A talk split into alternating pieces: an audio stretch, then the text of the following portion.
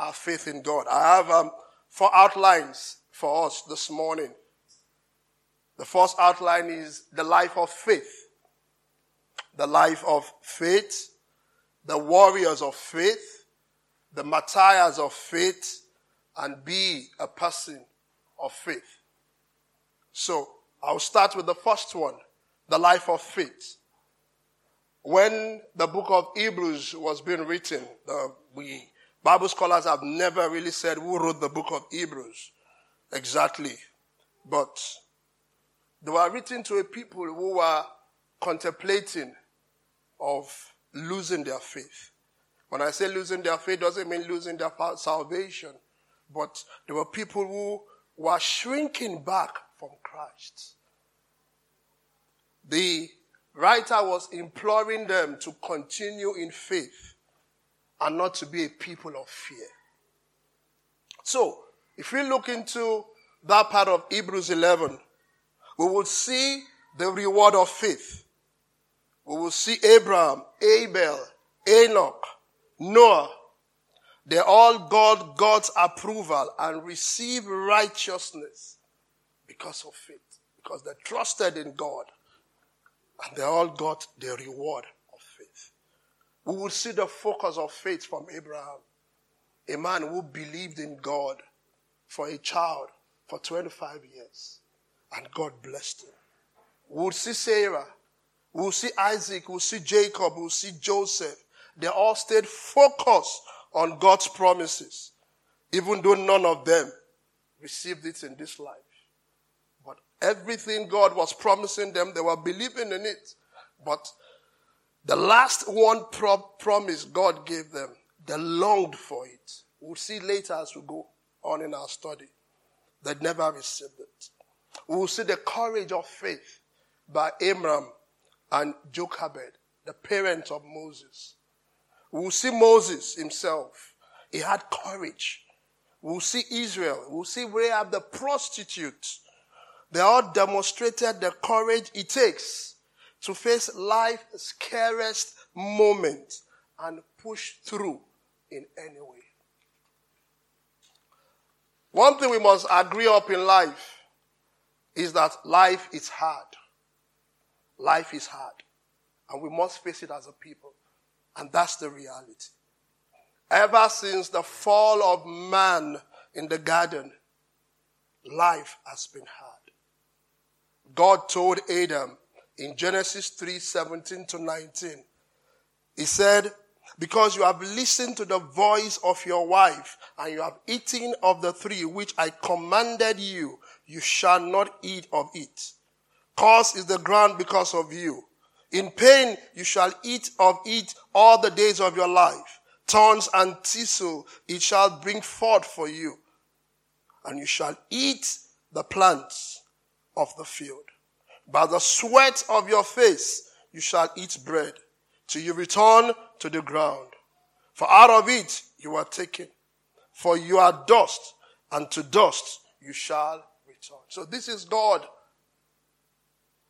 talking to Adam. So life has been hard right from the fall of man. Even to Eve, God also spoke to her I would surely multiply your pain in childbearing. In pain you shall bring forth children.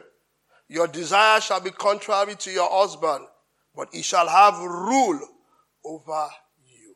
So, life is hard, and that is what we must all agree on. There's no part in life that is easy. Every stage of our life is hard. It's hard to be a kid. I hear my daughter say every time, I want to grow up.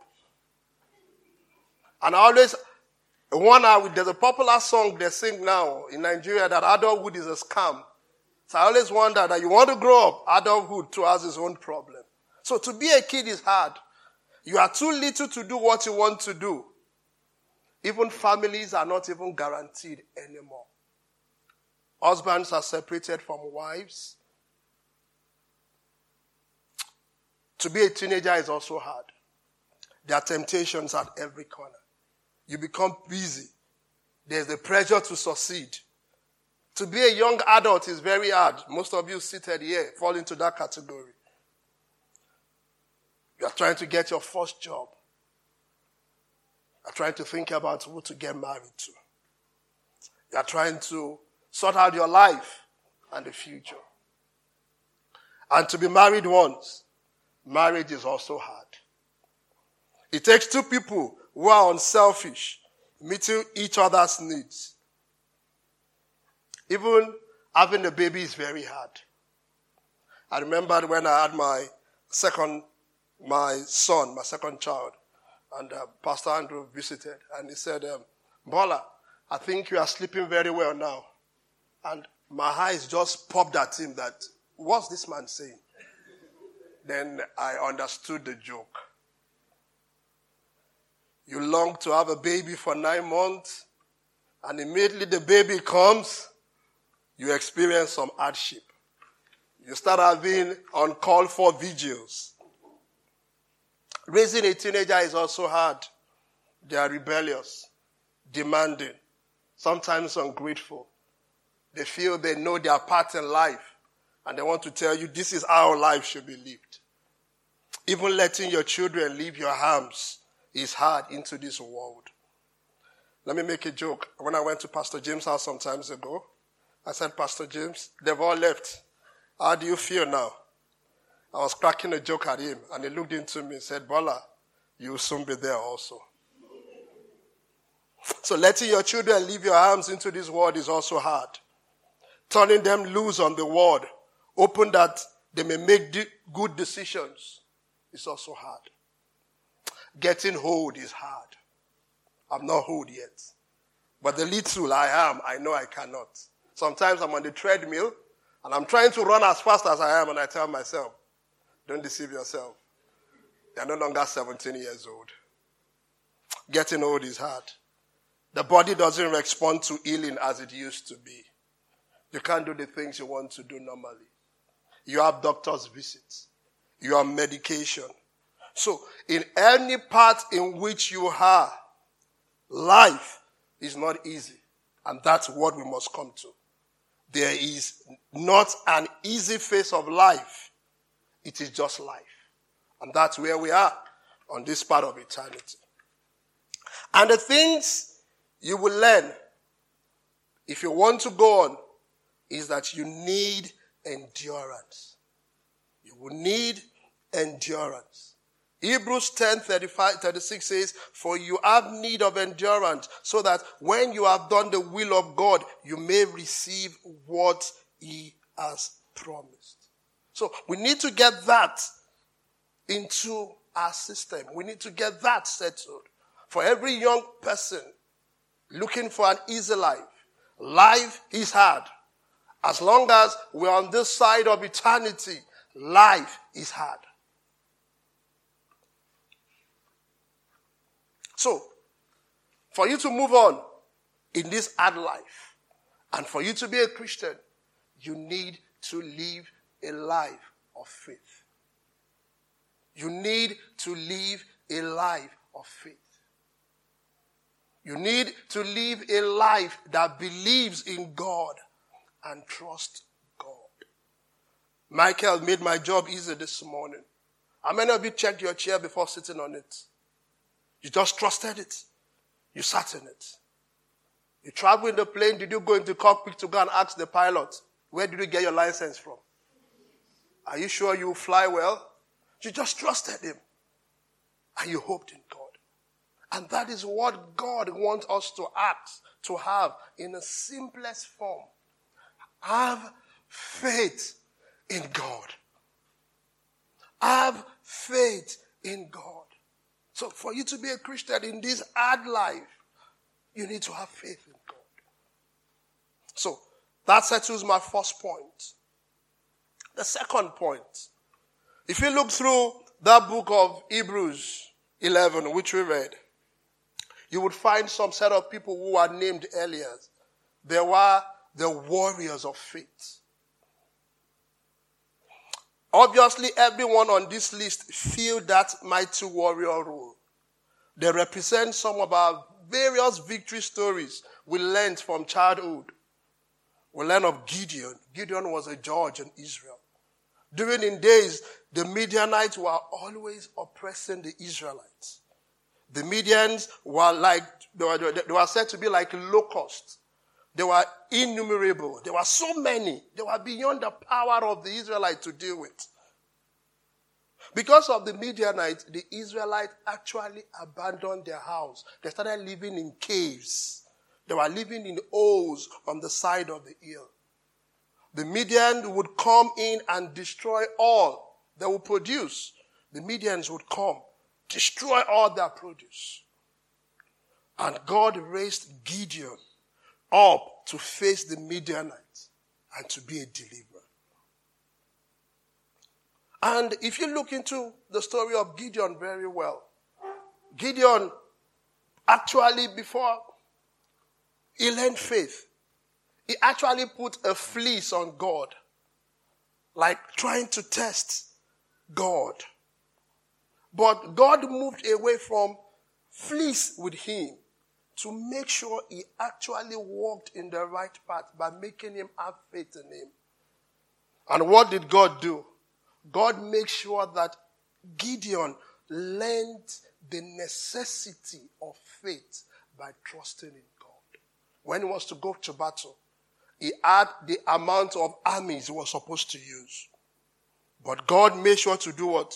To whittle down that army to nearly nothing so that he can learn the necessity of faith and learn to trust God knowing that the battle and the victory which he had was not based on the amount of armies that he took to the battlefield, but because God helped him. In that part, we also learn of Jephthah. Jephthah trusted God that God had given the land to Israel by faith. And by faith with God, he defeated the Amorites. Jephthah is probably the most remembered for promising to sacrifice to God. He told God that if you would help us in this battle, I will sacrifice to you. The first thing that walk out of my house, I will give to you. One of the funny commentaries I was reading says maybe Jephthah was even yelling the name of his mother-in-law so that she would be the first person, so that would be the sacrifice. But at last, his daughter, his own very own daughter, was the very first person that came out. And Jephthah carried out his vow unto the Lord. Nonetheless, Jephthah walked by faith in defeating the Amorites. Another good story of the mighty warriors of faith is the story of David. The stories of David are everywhere. And most notable was his confrontation with the giant Goliath, in which David boldly defeated this unthinkable foe with nothing but faith in a sling and a stone. The Bible says that Goliath cursed David in the name of his God. So it was a battle of the gods. But it was a victory of faith. David would go on to be the king of Israel, subdue many nations who surrounded Israel.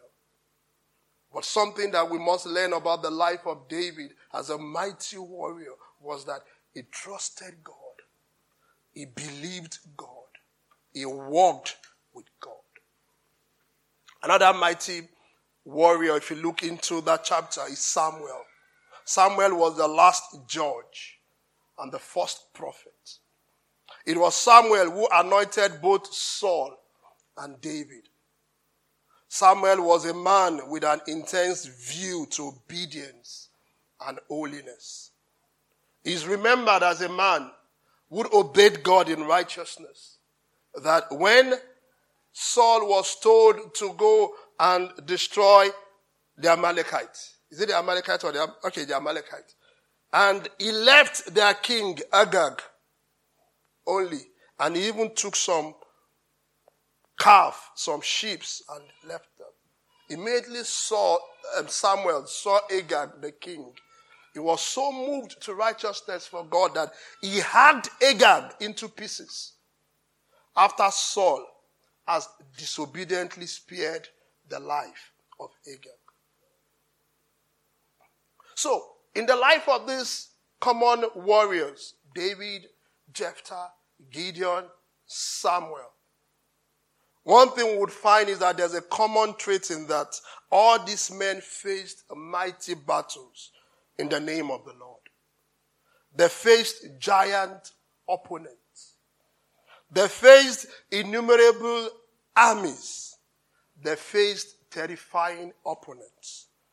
But they faced them in faith and God gave what? Victory. If you look into Hebrews 33 to 34, as we read this morning, who through faith conquered kingdoms, enforced justice, obtained promises, stopped the mouths of lions, quenched the power of fire, escape the edge of the sword, were made strong out of weakness, became mighty in war, put foreign armies to flight. They are remembered because their faith produced some of the greatest victories in all the Bible. Certainly, Gideon, Barak, Samson, those ones conquered kingdoms. Samuel performed the act of righteousness by hacking Agag to pieces and obedience to God. David, in no doubt, obtained promises that God had made to him regarding his reign as the king. Daniel shut the mouth of lions. God helped him, like we learned last week. Was delivered into the lion's den. God shut the mouth of lions for him. Shadrach, Meshach, and Abednego, they quenched the power of fire. Esther, from her weakness, was made strong. It was a list filled with the most amazing victories from the most amazing warriors. The common trend is that every one of them had faith and they had trust in God. They are the type of victories that teach us to look at our obstacles as tremendous opportunities for God to do something amazing. You could look into the obstacles you're going through in your life. You could look at them in the face and you could remember the God of the Bible.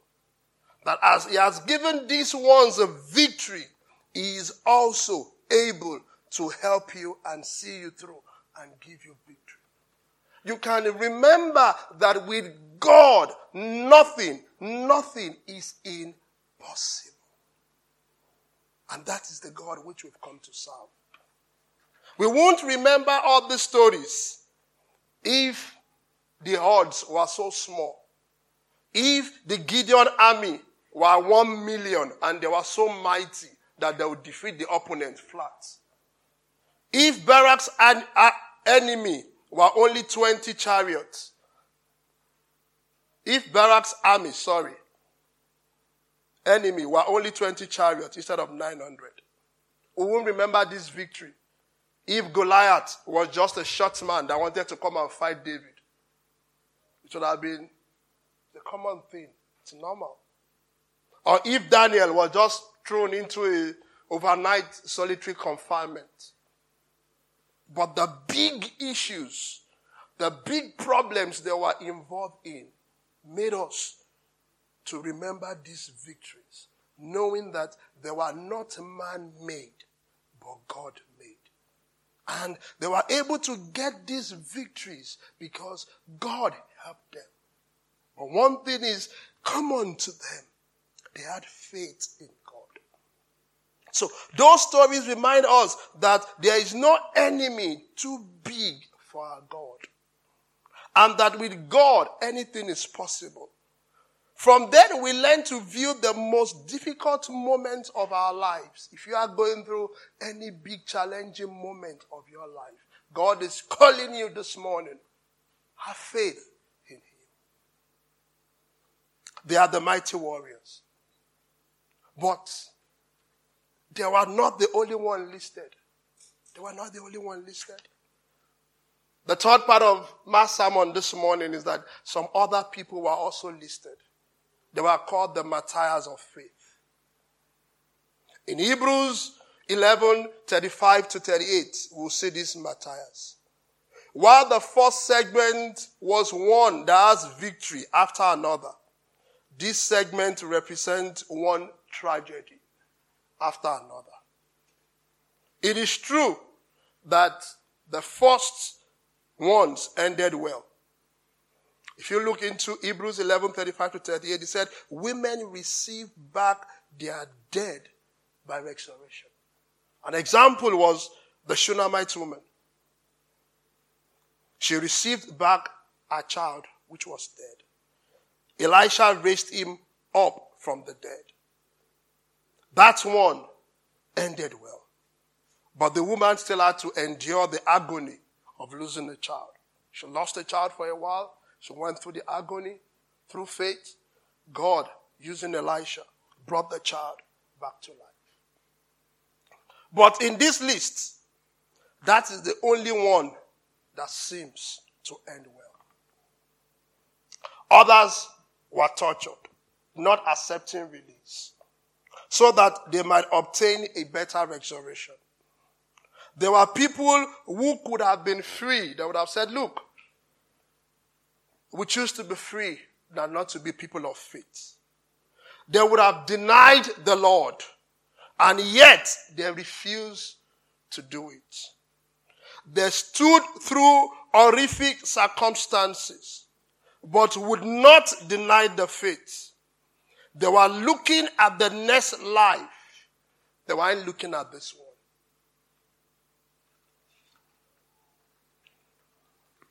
Others experienced mockings.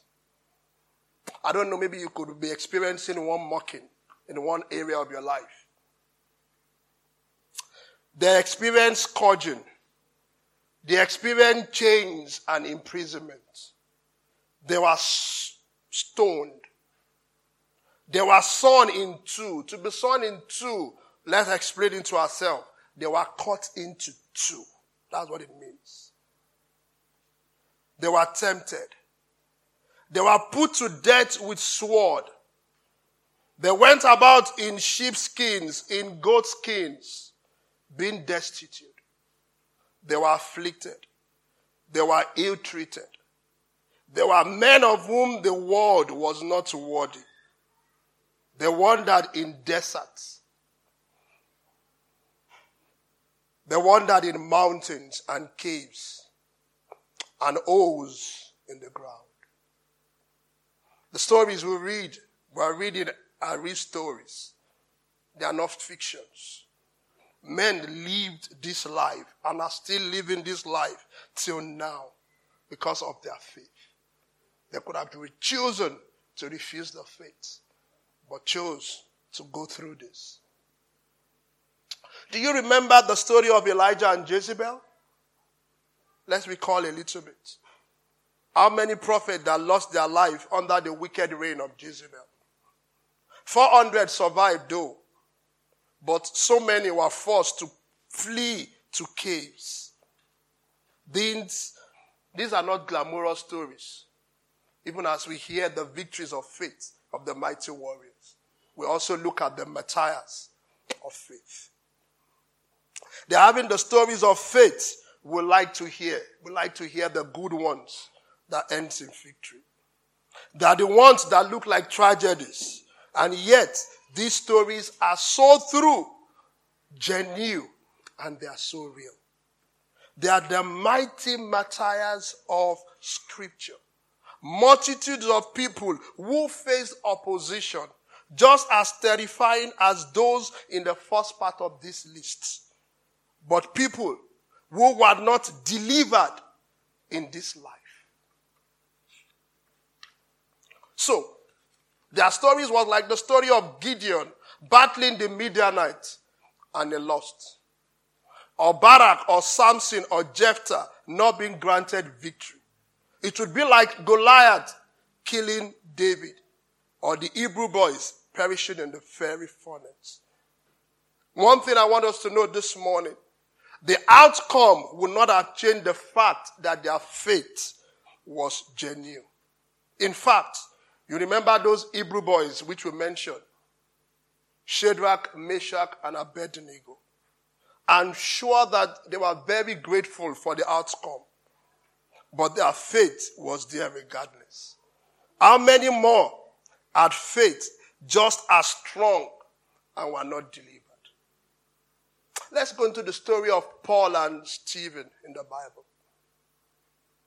Paul was stoned. Stephen was stoned. Stephen died while doing the persecution after being stoned. Paul was delivered. Paul went through shipwreck. He went through beatings. He went through imprisonment. And God delivered him. Both of them were stoned, but God delivered one. But both of them had faith in God. So, Stephen was a man of faith. He's a man that was bold. What am I trying to say this morning as we go on? As we look at the first group of people as a remember of our greatest obstacle, that those our greatest obstacle could be greatest, great opportunities for God to deliver us. And that God can do anything which He desires to do. And that we know that with God all things are possible. We also look at our second group of people. And remember that faith is just as necessary when things are not going as you hope. When things are not going the way you desire it, faith is also necessary. There is a movement of the church today that try to teach people that faith is only real if it ends in miraculous victory. No. If it doesn't end in miraculous victory, God is still sovereign and God is still God. And our faith in Him is as real as when the victory comes. Amen. So their faith was so real and their deeds were mentioned in the faith and in the all of fame of faith, even though they were not delivered in this world. And yet, they didn't get the great deliverance. So, let no one tell you that the problems you are going through is because you lack faith. You have faith, you trust in God, God is sovereign, your faith is as real as when the victories come, and when the victories don't come, it's not the produce of your faith. Have faith and trust in God because He Himself knows just well and how to meet you at the point of your needs. So you look and sit there and says, "Oh, maybe it's a mistake." Maybe the way things are going. I've seen people say, maybe what I'm going through in my life is because I don't have faith in God. You're a Christian. Have faith in. The circumstances of your life and the issues that is going with it is not showing that because you didn't have faith in God. These, these martyrs had faith in God, but they were not delivered in this world. So, as I tie up our message this morning and I go to the fourth heading, be a person of faith. Be a person of faith. The point for these two groups, both the mighty warriors and the martyrs of faith, is that life requires faith. In life, you will face all sorts of situations. You will face hard things in life. You will face painful things. You will face scary things. preaching the scriptures. I'm not a motivational speaker. It's a motivational speaker that will tell you you keep going up and up and up and up and up and there'll be no problem. That is a lie. These are the scriptures. He is the God of the mountain and is also the God of the valley. He's the God of the morning and is also the God of the night. You will face unexpected things. You will face unexplained things. You will face unexplainable things. But you need faith to continue. So there is no way to live this Christian life apart from exercising faith. Because there are promises to believe. There are dangers to face. There are hardship to endure. There are decisions which we would make and we'll make them by faith and our trust in God. So if you think that you can skate through this life as a Christian and never have to walk by faith, you are sorely mistaken. That is the point to which the writer was trying to make to the Hebrews. And that is what God is telling us this morning. Was there a tight spot for the Hebrews? And if there's a tight spot for you now? Yes. Was life hard? Yes. Was it expected? Most likely not. They weren't expecting it. But this was their time. And this was their battle. It was time to endure. And it was time for them to have faith. So can I encourage you as well this morning? Do you suppose that in this life, or the struggles you face is some of sort of mistake? I've seen someone, I always talk with her and says, no, what I'm going through is because of my mistake. I'm not saying that you can't be having issues in your life because of mistakes.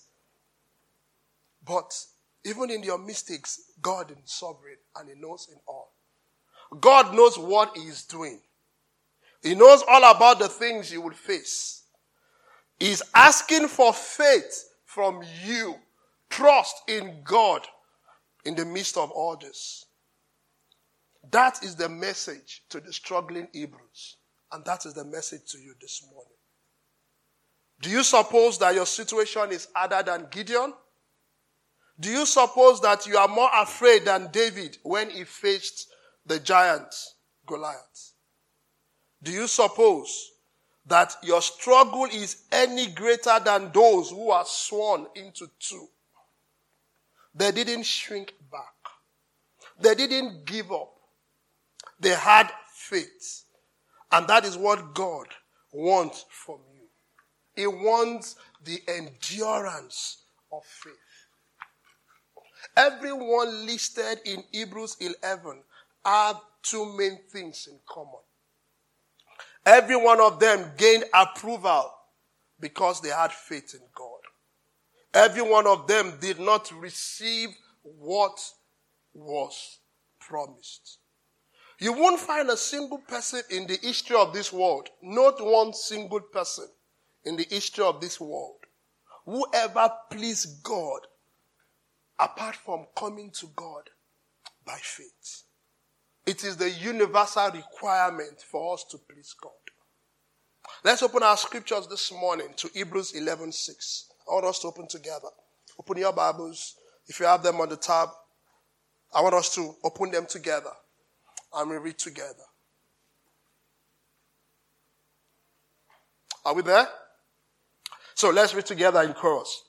And without faith, it is impossible to please him.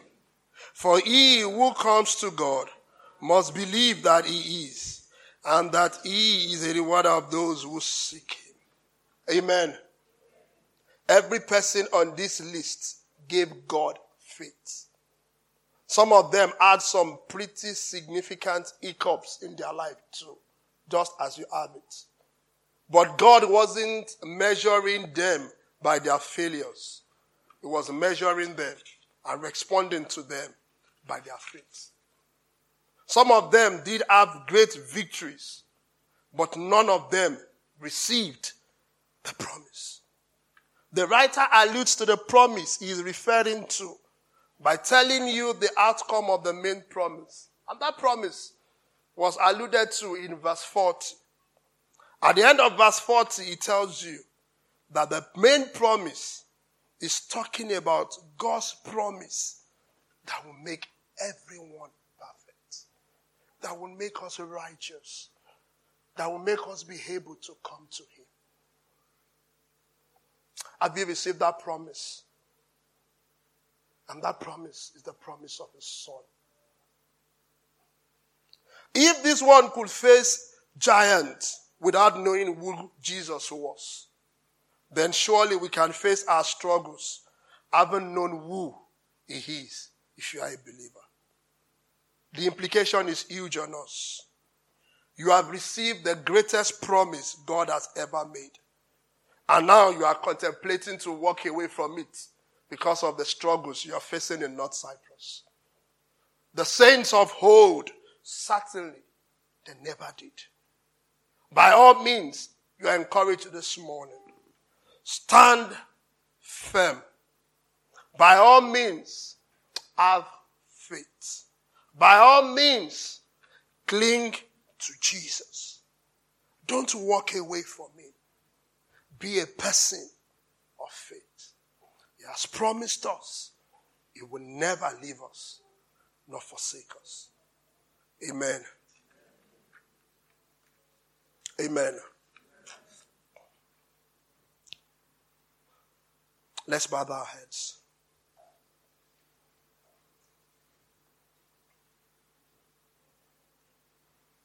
Our Father, we thank you for your word this morning.